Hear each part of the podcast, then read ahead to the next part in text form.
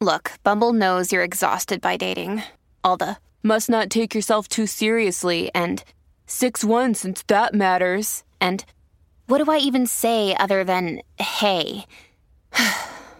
well, that's why they're introducing an all new Bumble with exciting features to make compatibility easier, starting the chat better, and dating safer. They've changed, so you don't have to. Download the new Bumble now. Many of us have those stubborn pounds that seem impossible to lose, no matter how good we eat or how hard we work out. My solution is PlushCare. PlushCare is a leading telehealth provider with doctors who are there for you day and night to partner with you in your weight loss journey. They can prescribe FDA-approved weight loss medications like Wegovy and Zepbound for those who qualify. Plus, they accept most insurance plans. To get started, visit plushcare.com slash weight loss. That's plushcare.com slash weight loss.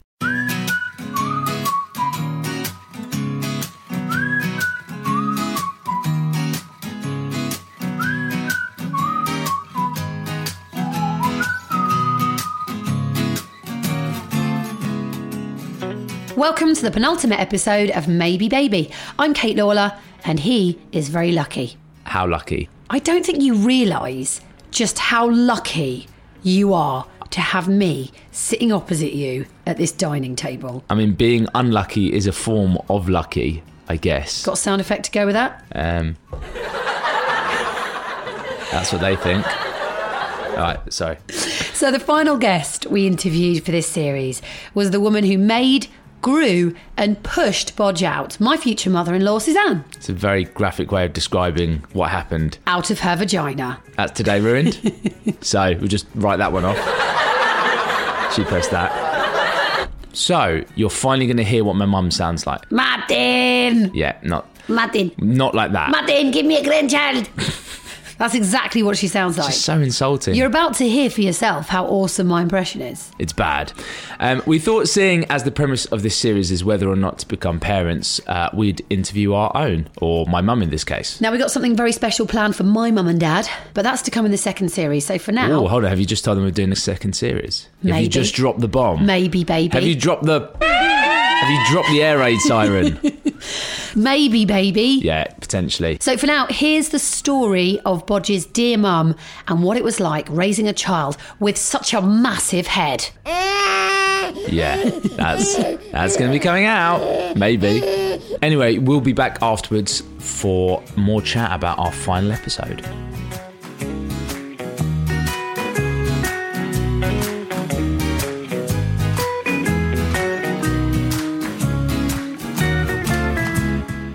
B, thank you so much for saying yes to this podcast. We know that you'd much rather be at the gym doing body attack. Absolutely. The aim of this is for our listeners to find out about the humans who created us. And we're also hoping for some much needed parental advice. Are you happy to be here?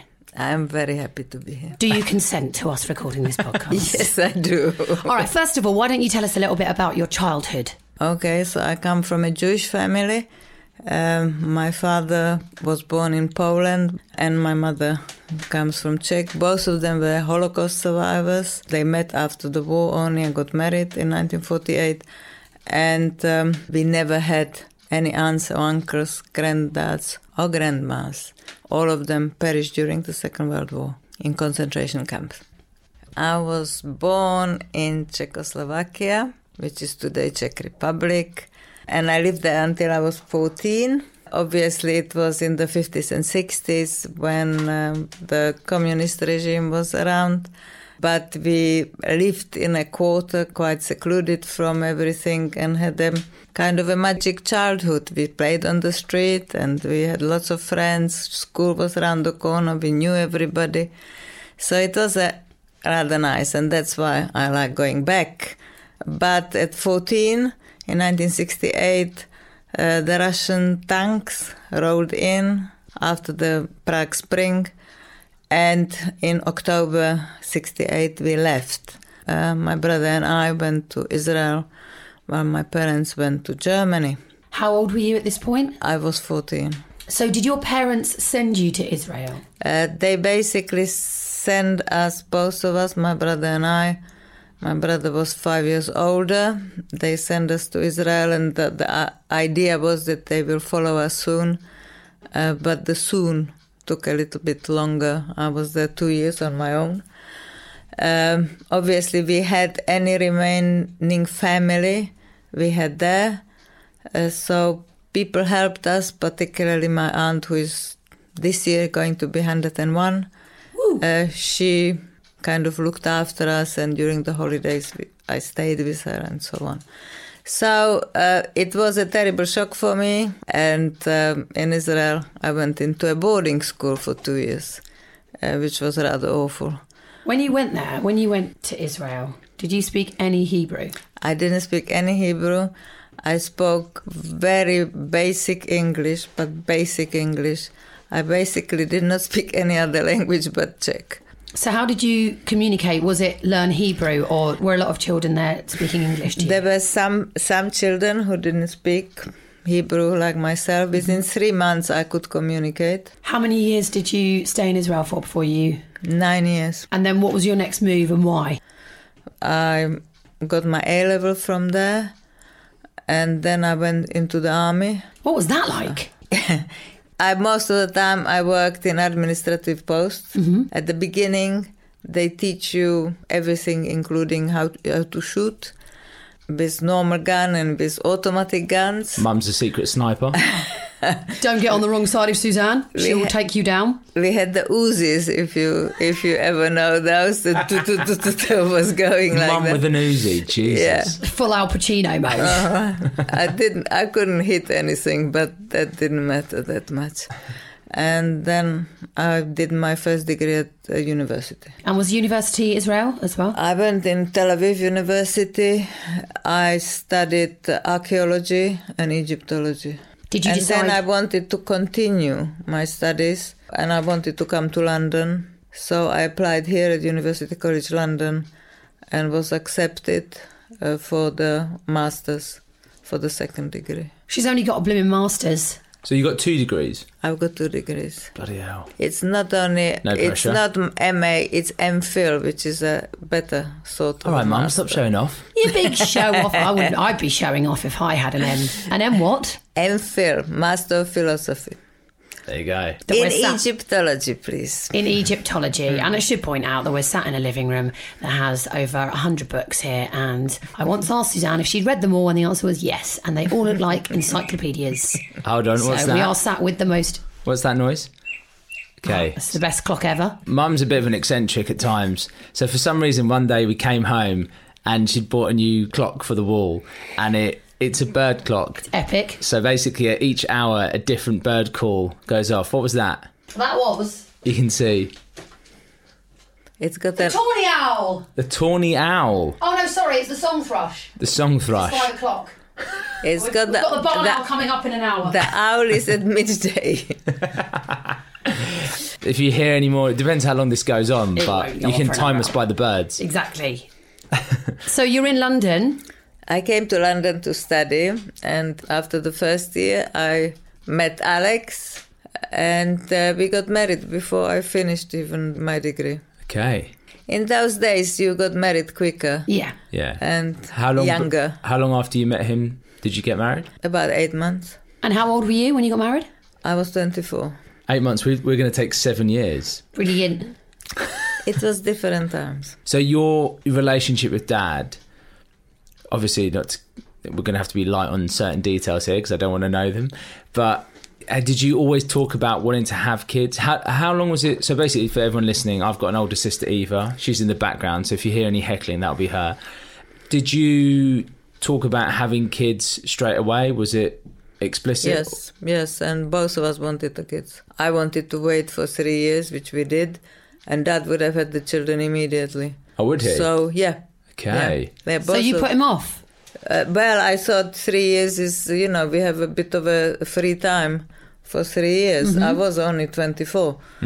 I thought dad would have dodged it. I know he's. No, no, no, no. He was very, absolutely. what was it like to delay that by three years? Was that kind of common, or was there a lot of pressure Yeah, on you? that was common. Yeah, so there wasn't That was pressure on you to as soon as you No. get married. No, no, no, no, no. No, okay. No. That was a common thing that people wanted to find their own feet and to get yourself accommodation and things like that, you know, where you live and so on, and be happy. I had to finish my degree, things like that. Yeah. How did it feel being in a country on your own with no parents or support to have a child? After I had the first child, Eva. it was Eva. It was fairly lonely.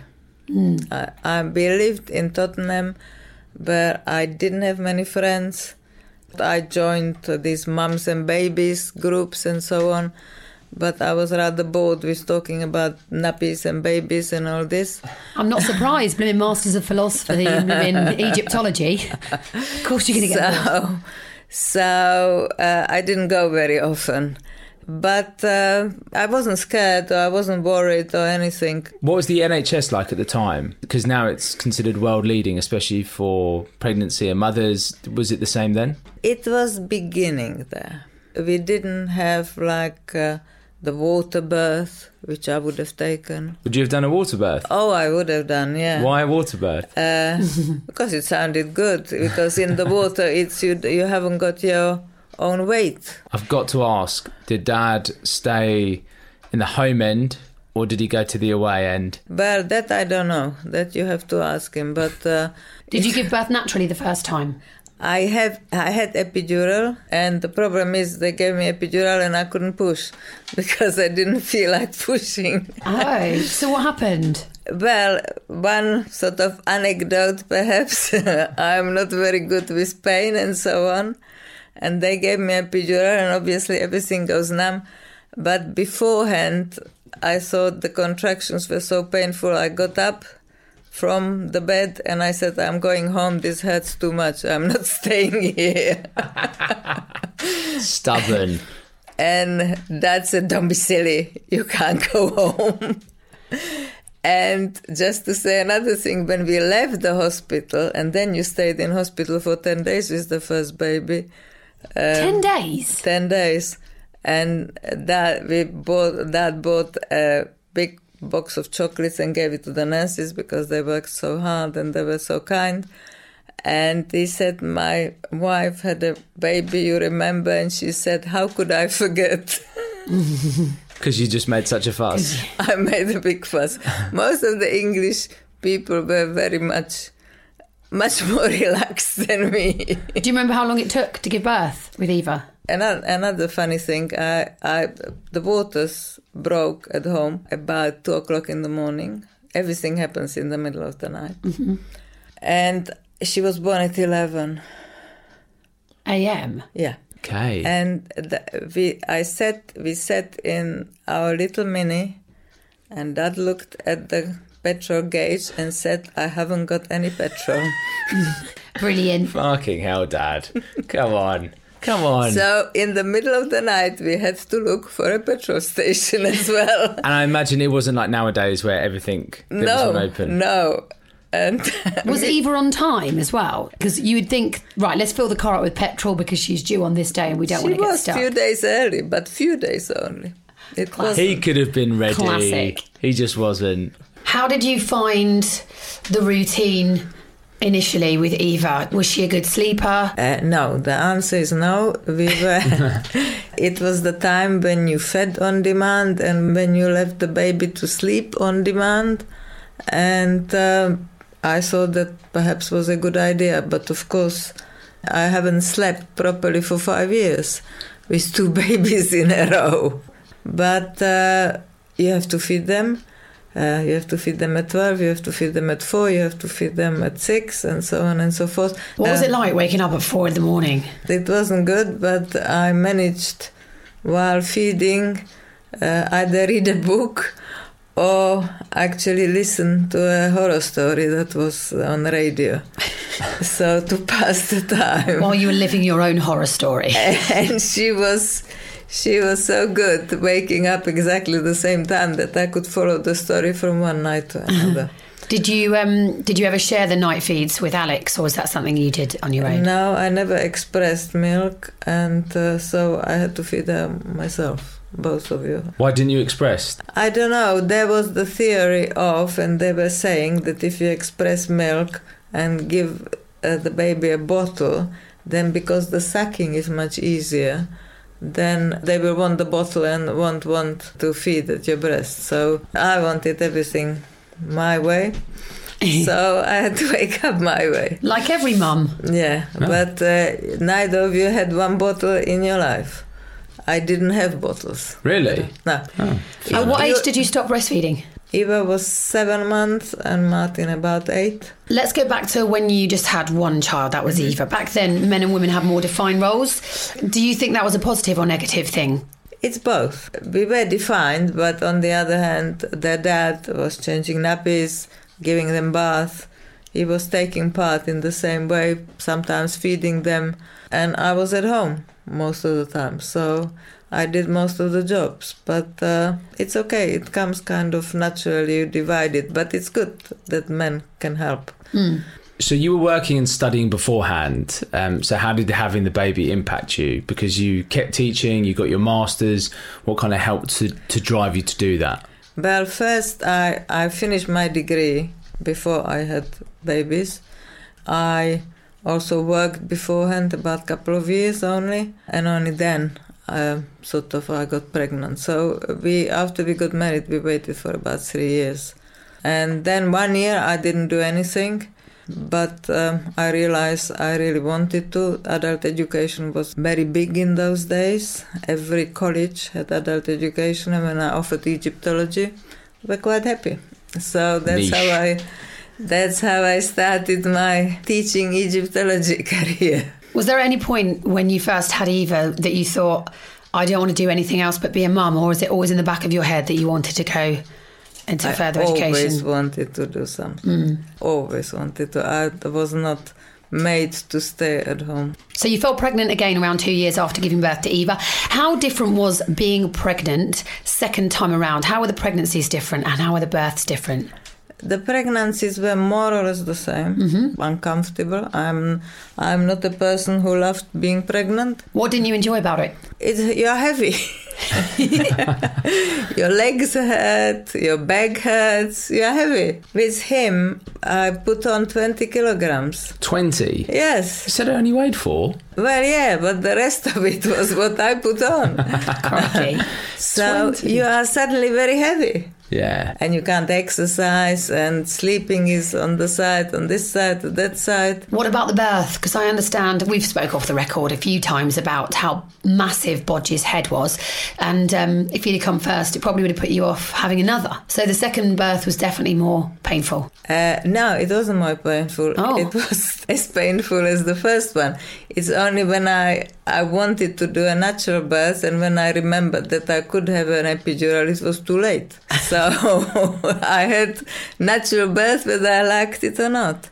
But uh, because I gave birth two years before, fortunately, then his head came through. But everybody was amazed at his head and everybody was measuring. And was it the world's largest head that they'd ever measured? Uh, that I don't know, and I hope not. I feel so attacked here. Didn't you have to go for checkups though, because they were a bit worried about I Bodge's had to head? go every once a month to hospital For how long? uh, for a year. They thought he could have. If it's a big head, you can have water on your brain, and then your your head grows. So Did I grow into my head? It didn't. So what did they say at the end of the year? At the end of the year, he said he was fine and he will be just a brainy chap. And that's what you are. You are. It's just a big brain inside that massive skull. I'll take that. I'll take that. When you need mealtime inspiration, it's worth shopping Kroger, where you'll find over 30,000 mouthwatering choices that excite your inner foodie. And no matter what tasty choice you make, you'll enjoy our everyday low prices, plus extra ways to save, like digital coupons worth over $600 each week. You can also save up to $1 off per gallon at the pump with fuel points. More savings and more inspiring flavors make shopping Kroger worth it every time. Kroger, fresh for everyone. Fuel restrictions apply.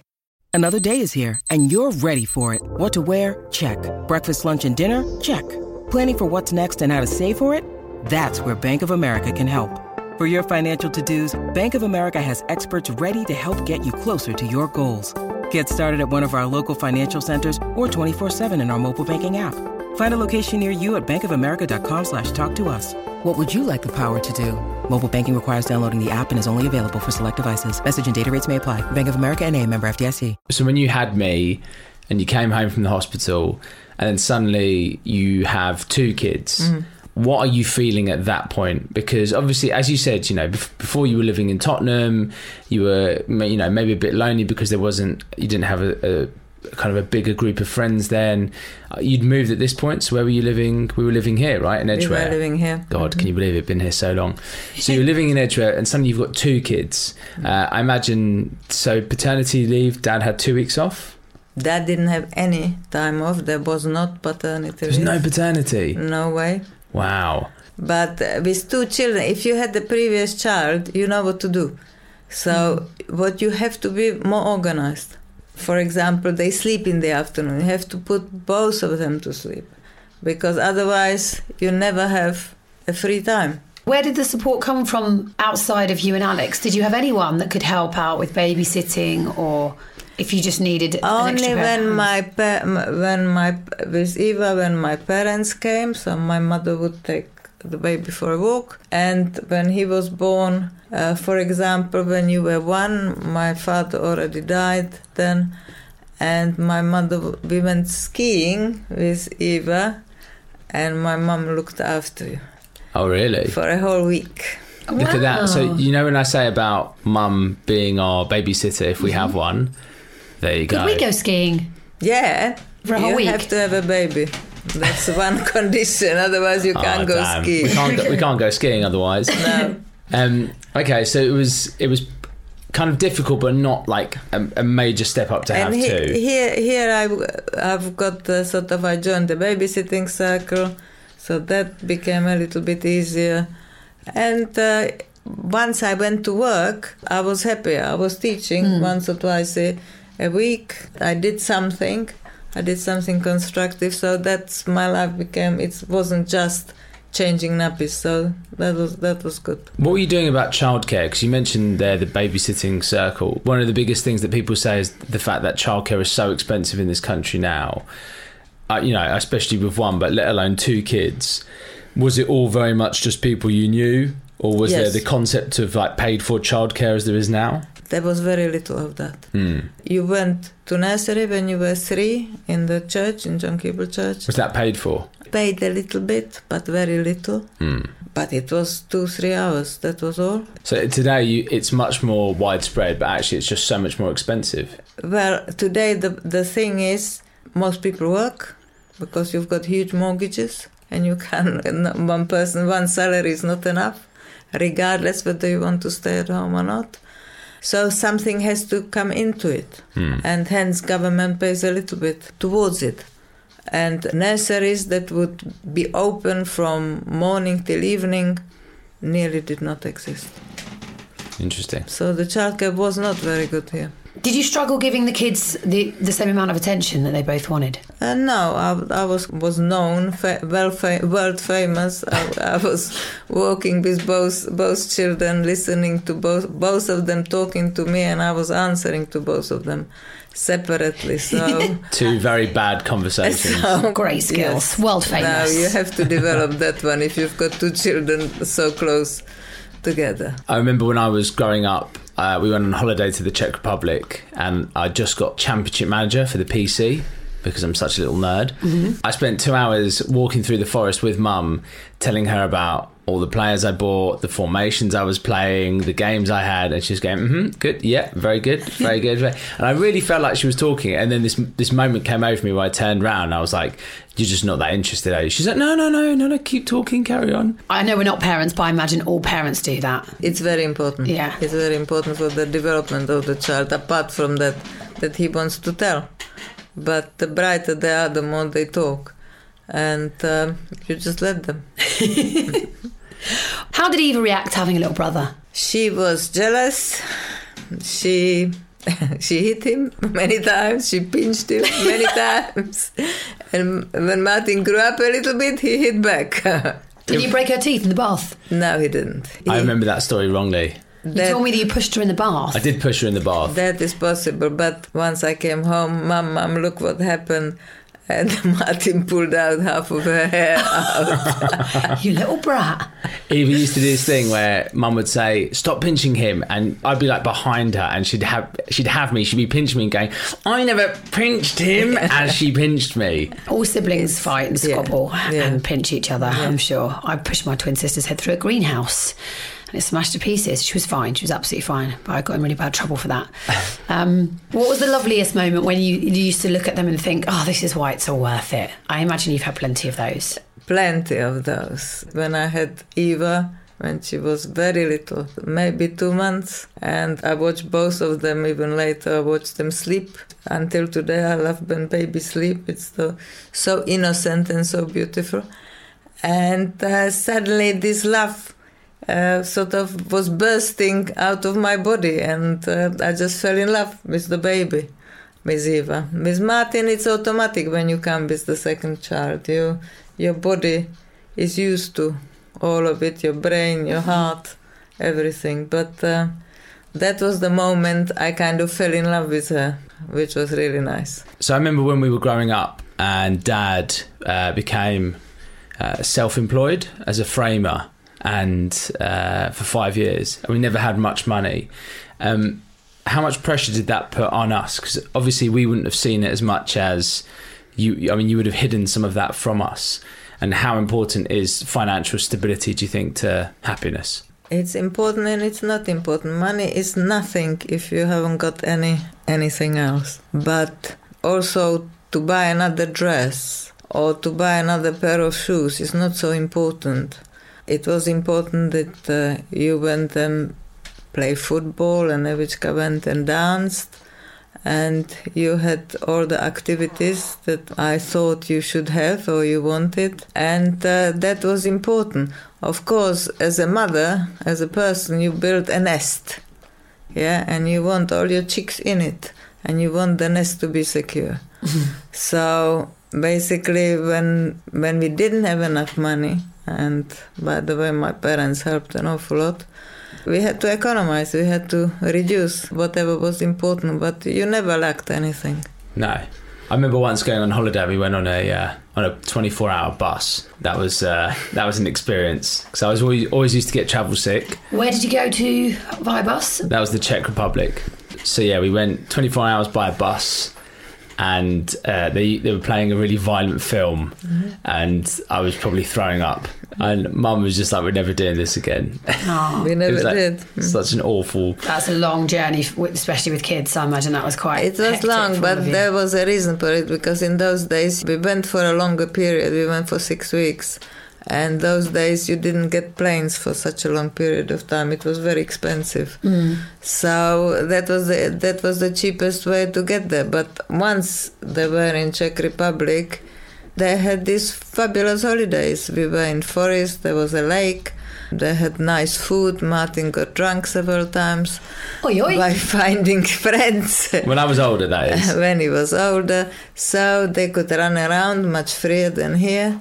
So that, then it was justified in that way. Yeah, we did fly other times. It was fine.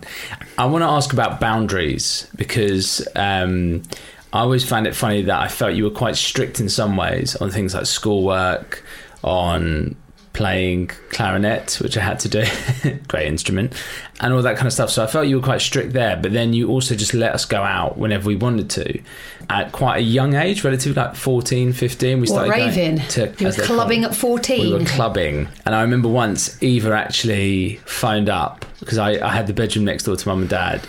And Eva phoned up and I could just hear mum on the on the landline, obviously. And I could just hear mum go, okay, yeah, that. And then turned around to dad and go, go on, go and get them. Alex, go on, bloody go. so dad had to drive to Milton Keynes to pick up Eva, who was outside a club with her friend, covered in silver foil wrapping. Um, Silver foil wrapping. you know that Do you mean the blankets? Like she's just done a marathon. But mum, I never like felt like you told us off or if when we mucked up like that. You seem very relaxed in that stuff. It was very important that when you get stuck, that you can phone home and we get you. That was the most important thing. That's why I never told you off. Because uh, if I tell you off, next time you won't phone me, and God knows how you get home. True. It's a good so point. But I always believe in boundaries, and you have to have boundaries for everybody, and you have to decide what's important and what's not. And when you were clubbing, you went with a group of friends. You didn't go on your own. And I didn't want to be the mom who said, no, you can't go there. Tell the story about going to pick Eva up. From Edgware, she phoned, and because it wasn't so far, so I went. If it was two o'clock in the morning, I said, hold on, I am coming. And so I came, picked her up, and one guy thought I was a minicab. So he said, Excuse me, can I share your minicab? And she said, Can you please fuck off? This is my mother. Go on, Eva. I've never forgotten that expression. And the please was particularly important. So polite. Well, you brought her up well, so it's fine. Please, kindly, fuck off. What about when uh, they went to uni? When they went to uni, um, Eva studied very hard and well, and I was very proud of her and very pleased with her. Here we go. And she did very well. Uh, Martin lived for three years in an alcoholic haze. and I don't think he realized that university was for study. No, I think that's fair. That's fair. Did you do any work at all? I did. Only Um, what he absolutely had to. yeah, I didn't. Bare minimum. yeah, I came out of uh, the old Desmond. Two two. Yeah. Did he? Did you speak to him a lot on the phone when he was at university? I found him, but he never picked up the phone. Why? Going to uni for me was really kind of breaking free. When I was at school, I didn't necessarily have the best time at school. I wasn't really enjoying it that much. Okay. And because I went to see my sister up in Manchester in my sixth form, I was like, this is amazing. This is the life I want. Everyone was happy. Everyone was drunk. You know, it was all good. So I was like, that. That's what I really wanted. And I think somehow symbolically, I just wanted to really break free from what I had. And probably on some level, that included not phoning my mum and dad back when they called me, or I didn't even see my sister really. I think I saw her like twice in the whole time up there. Three years. It was it wasn't much. Wow. Um, it wasn't exactly easy for mum because um, she didn't hear from me. And then in my summers, I'd go and work in Faliraki, and I'd call back maybe once or twice a year because it was expensive to call, wasn't it? What was that like having a child in another country and only hearing from them like twice a year? By then, I think we had mobile, so, so I think we had some contact Yeah. in that. A so- text Not a message lot, every right? other month. But yeah, yeah, it was expensive, but by then we had some sort of contact. Uh, it was particularly the, the, the university. We had to pick him up twice, two years running, and take him directly to hospital. How ill he was. No, no, okay. Are you joking? No, no. Let me let me put that into context. So once was because I had glandular fever. The second time was in the third. Was it third year? Second year. Was it the second year? And that's when I got mumps. So it's not like my fault that I got mumps. But that, I, I mean, I did have fun at uni. I won't lie. Mm. That's what uni's for, though, isn't it? Yeah. That's why everyone goes to uni. But I think to it- DOS for three years. No, they don't, but I did.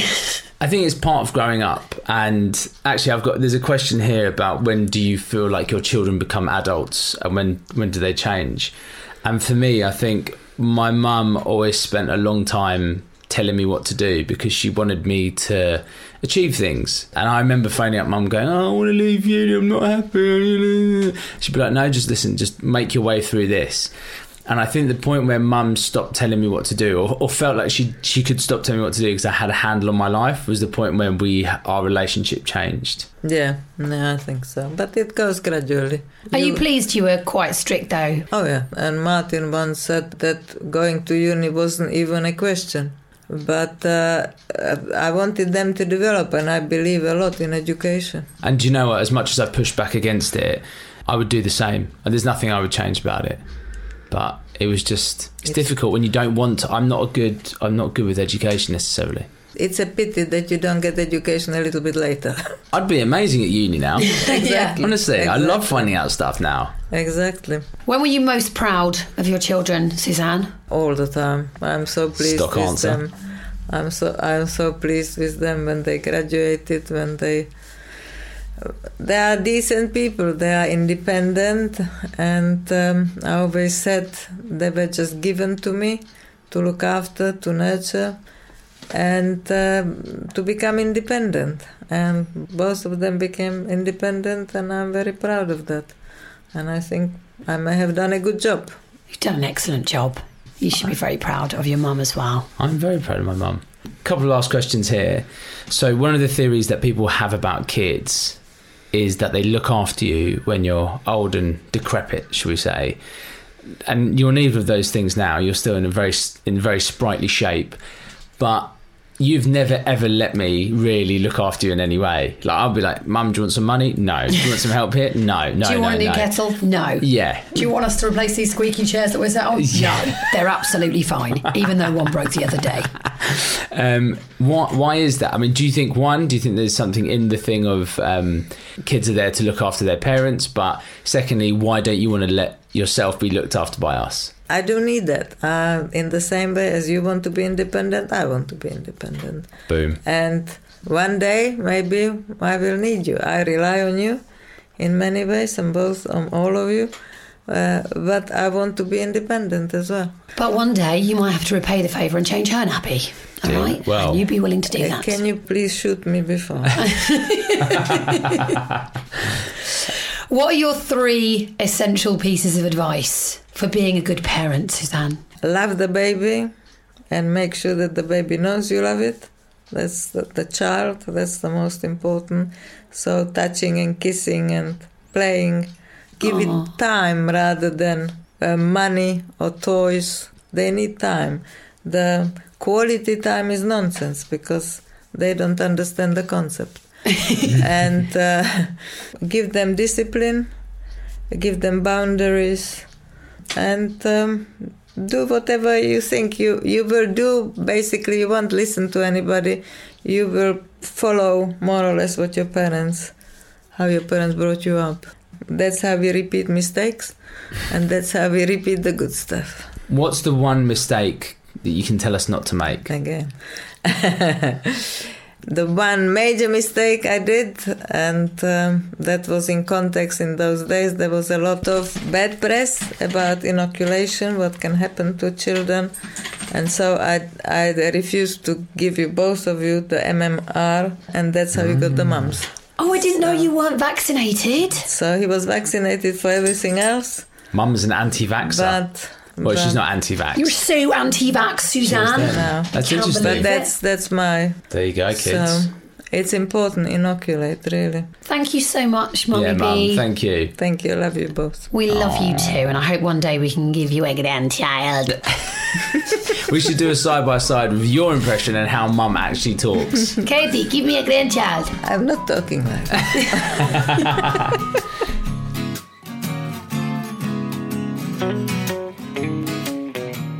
So there we have it. My impersonation of Bodge's mum is nothing like how she speaks. yeah, let's not let facts get in the way of a good joke. It's not a million miles off, though, is it? Let's, be, mm. let's be honest. Mm. So, a big thanks to our final guest for this series of Maybe Baby, Bodge's mum, Suzanne. No, wrong one. Wrong one. No. Just stop.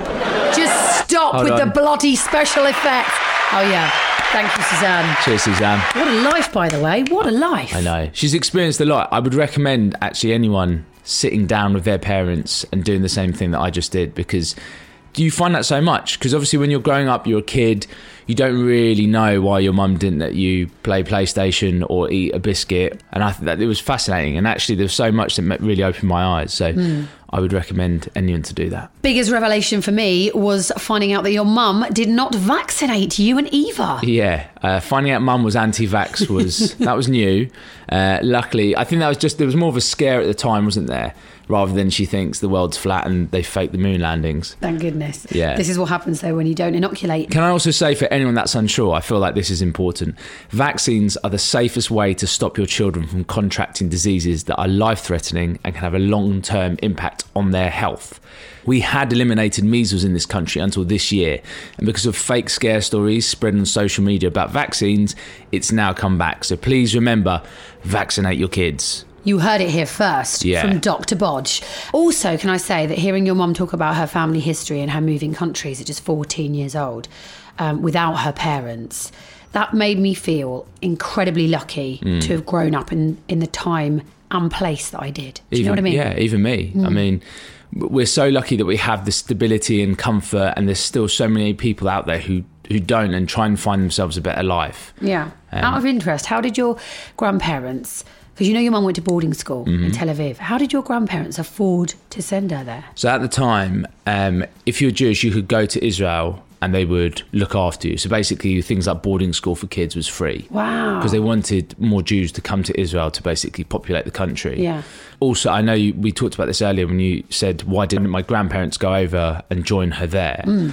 So at the time, my granddad was quite a bit older. I think he was 66. Right. He didn't speak any Hebrew. He was an accountant. So he would have gone there. He couldn't have just gone there and not done a job, but he did speak German. So they, in Germany, they offered really beneficial terms for Jews to go back to Germany because obviously they were Only right. kind of, yeah, exactly, making reparations. So they could go there and have a good life and earn money and It made sense financially. yeah, and it was so difficult to know what was going to happen mm. because obviously she left because the Russians came in. They wouldn't know that it would be until the fall of the Berlin Wall in the 90s before the Czech Republic or Czechoslovakia could, you know, actually became a, a state that you could travel in and out of. Yeah. But it worked out okay in the end, didn't it? It did. Well, listen, we're here. Everyone's happy and healthy. Yeah.